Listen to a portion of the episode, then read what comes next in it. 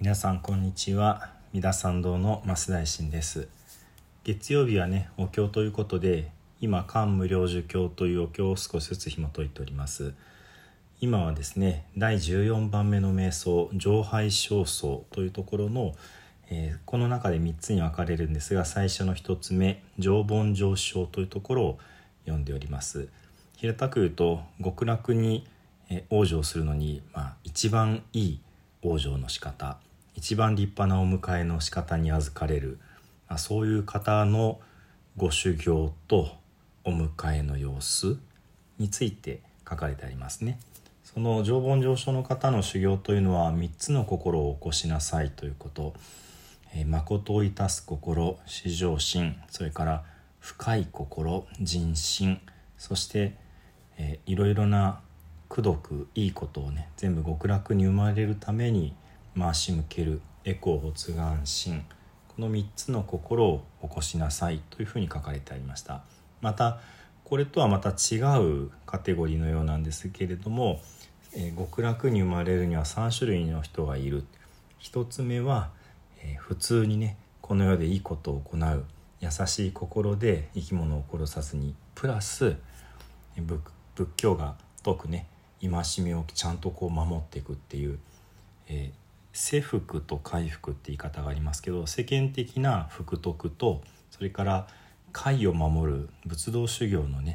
厳しいというか入り口のところをちゃんとやるっていう、この2本立ての方。2番目が大乗仏教のお経を読む方。これつまり大乗仏教のお経を読むということは、大乗仏教を従う菩薩様を目指しているということですね。菩薩を通して仏になることを目指している方ということでしょうかね。そして3番目が6年6つを念じるという修行をして回し向けて極楽に生まれたいと願いを起こしていくという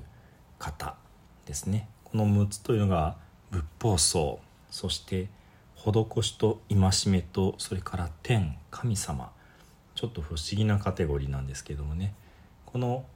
日々こういう思いで修行を、自分をちゃんと律して、それは取りも直さず極楽に生まれ変わるためなんだっていうご修行を積まれた方、これが3番目の方ですね。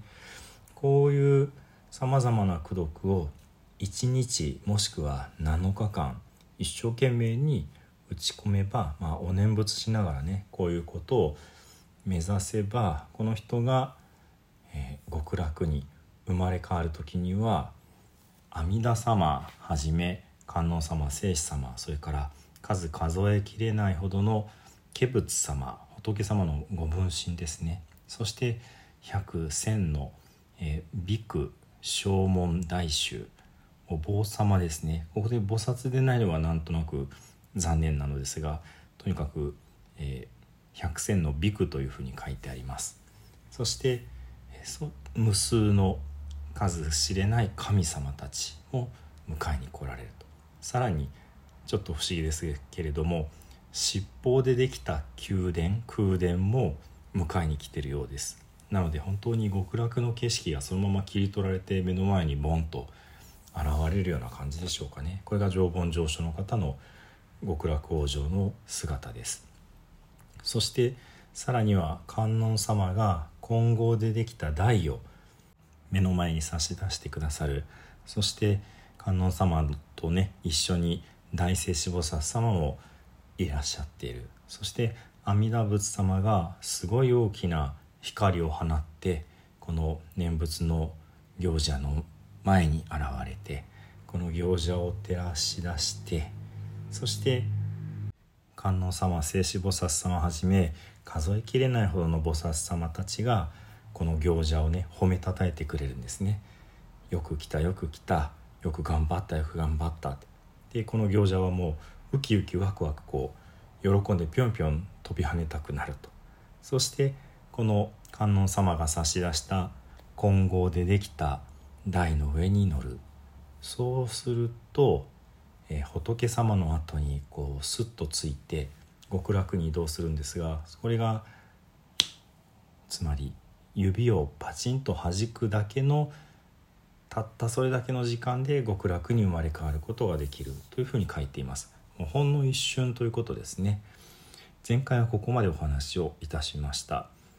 ではね、極楽に生まれてからどういうふうになるのかというところなんですけども、往生非国、生非国位、かの国に生まれ終わったならば、見物色身修相偶足、仏様のお体お姿にさまざまな層がね備わっている。つまりこれ32層というものですね。例えば眉間に白毫があるとか、耳たぶがとても長いとか、頭の上に日経が盛り上がっているとかね、そういう素晴らしい特徴のさまざまなものを直接見ることができ、出会うことができ、さらに見性菩薩色相偶足、大勢の菩薩様たちも同じようにね素晴らしい層をお持ちになっておられるということを目の当たりにされるわけですね。そして光明法輪演説妙法、宝でできた林がさまざまに絶えなるお説法をしている。これは極楽の林が風で揺れるとさまざまにこう鈴がついていたりしてね、不思議な音が奏でられる。これが念仏、念法、念想、仏様のことを念じなさいですとかね、そういう見教えになって聞こえてくるっていうふうに言われるわけですね。そして演説妙法、この述べておられる絶えなる法を、門に即後聞き終わってすぐに悟る。この宝の林のお説法を聞いてすぐにこう悟ることができる。何が悟ることができるかというとちょっと難しいんですが、門に即後無生傍人、無生傍人というお悟りをすぐに得られるというふうになっています。で、無生傍人についてお話しするととても長くなってしまうので、ここでは一つの悟りの境地と思っていただいて、仏法を聞いてすぐに悟りの境地に至る。そして教周遊兼周遊の間を経て、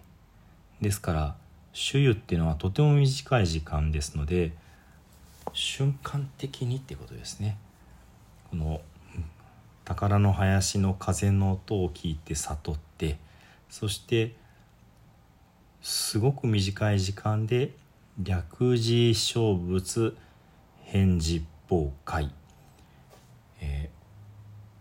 大勢の仏様たちの世界に行って、そこでいろいろなことを教われるっていうふうに書いています。かなりぶっ飛んでますけども、極楽に行ったらもうシュッと他の仏様のところにも瞬間的に行けるようになると。返事崩壊、あまねく実法の、世界にいらっしゃる仏様ですね。だから極楽というとても素晴らしいところに生まれ変わることができたわけですが、そこにとどまるのではなく全然違うところにもう本当に一瞬で行き来することができる。そして何をこう仏様たちのところでね教えてもらうのかというと、王将仏前諸仏の前において四大樹記となっています。非常に不思議なんですけども、次第ですから順番にということですが、受記を受ける。受記というのは、あなたは間違いなく将来に仏となれるお方ですよっていうねお墨付きをいただくというのが受記という言葉になります。受は授ける、手辺に受け取るの受ですね。そして記は日記帳の記です、記すです。この受記という言葉だけでもう仏様から未来の仏となる約束を得るという意味があります。ですので極楽に行った人はもう未来に仏になることが確定するということでもあるわけですね。それも阿弥陀様に言っていただくのではなくて、とりあえずこの上品上生のところでは他の仏様たちにお墨付きをいただくということになります。ですので、客観性があるその仏となれる予言をもらえるっていうような感じなんでしょうかね。そして続き、区切りがいいので読んでしまいます。厳冬本国、厳は帰るで冬は至る、本国すなわち阿弥陀仏様の極楽世界に帰って戻ってくるということですね。ですのですごい短い時間でうわーっといろんな仏様の世界に行って未来に仏と必ずなれるよって予言をいただいて、またすっと極楽に戻ってくる。そして徳無量百千だらに門是名上本上昇者ということでこの段が終わります。その他の国に行って他の仏様たちに未来にこの仏となれる保証をねしていただいて、そしてまた極楽に戻ってきたら、無量計り知れない百千のだらにの門を得る、得ることができるというふうに説かれているわけですね。だらにっていうのが一般的には呪文みたいな感じですね。で真言とも言いますが、真言宗の真言ですけども、短い呪文が真言で、それが長くなるとだらにだっていうような言い方もあります。でさまざまな悟りの入り口というかコツというかヒントというか、こういったものを得られるようになるというようなね意味合いではないかなと思います。ちょっと言葉がね無性凡人にせよだらににせよ難しいので、それだけでもうつまずいてしまうような言葉なので、今は深く立ち入らずに、無性凡人は悟りの一つであり、でこのだらに門というのは仏教を学ぶためのいろいろな教えの入り口なんだ、こんな感じでね、この他の世界の仏様のところに行ってきて戻ってきたら、もう確実にいろいろなことをねこう身につけて学べるような、そんなお人というかね菩薩様になっておられるというのが、この上品上生で極楽なされる方の世界というか境地というかねになります。ちょっとややこしいというか難しいところも往々にしてあったと思いますけども、ある意味この上品上生からあとは下っていくだけなので、ここまで難しいものはないと言えるかもしれないですね。ではね、また次回とさせていただきます。来週ちょうどお盆になりますのでね、またこの桓武領事教はお休みしてお盆のお経をねお唱えしようと思っております。では最後、十平のお念仏ご一緒にお唱えくださいませ。土生十年、ナムアミダブナムアミダブナムアミダブナムアミダブナムアミダブナムアミダブナムアミダブナムアミダブナムアミダブツナムアミダブ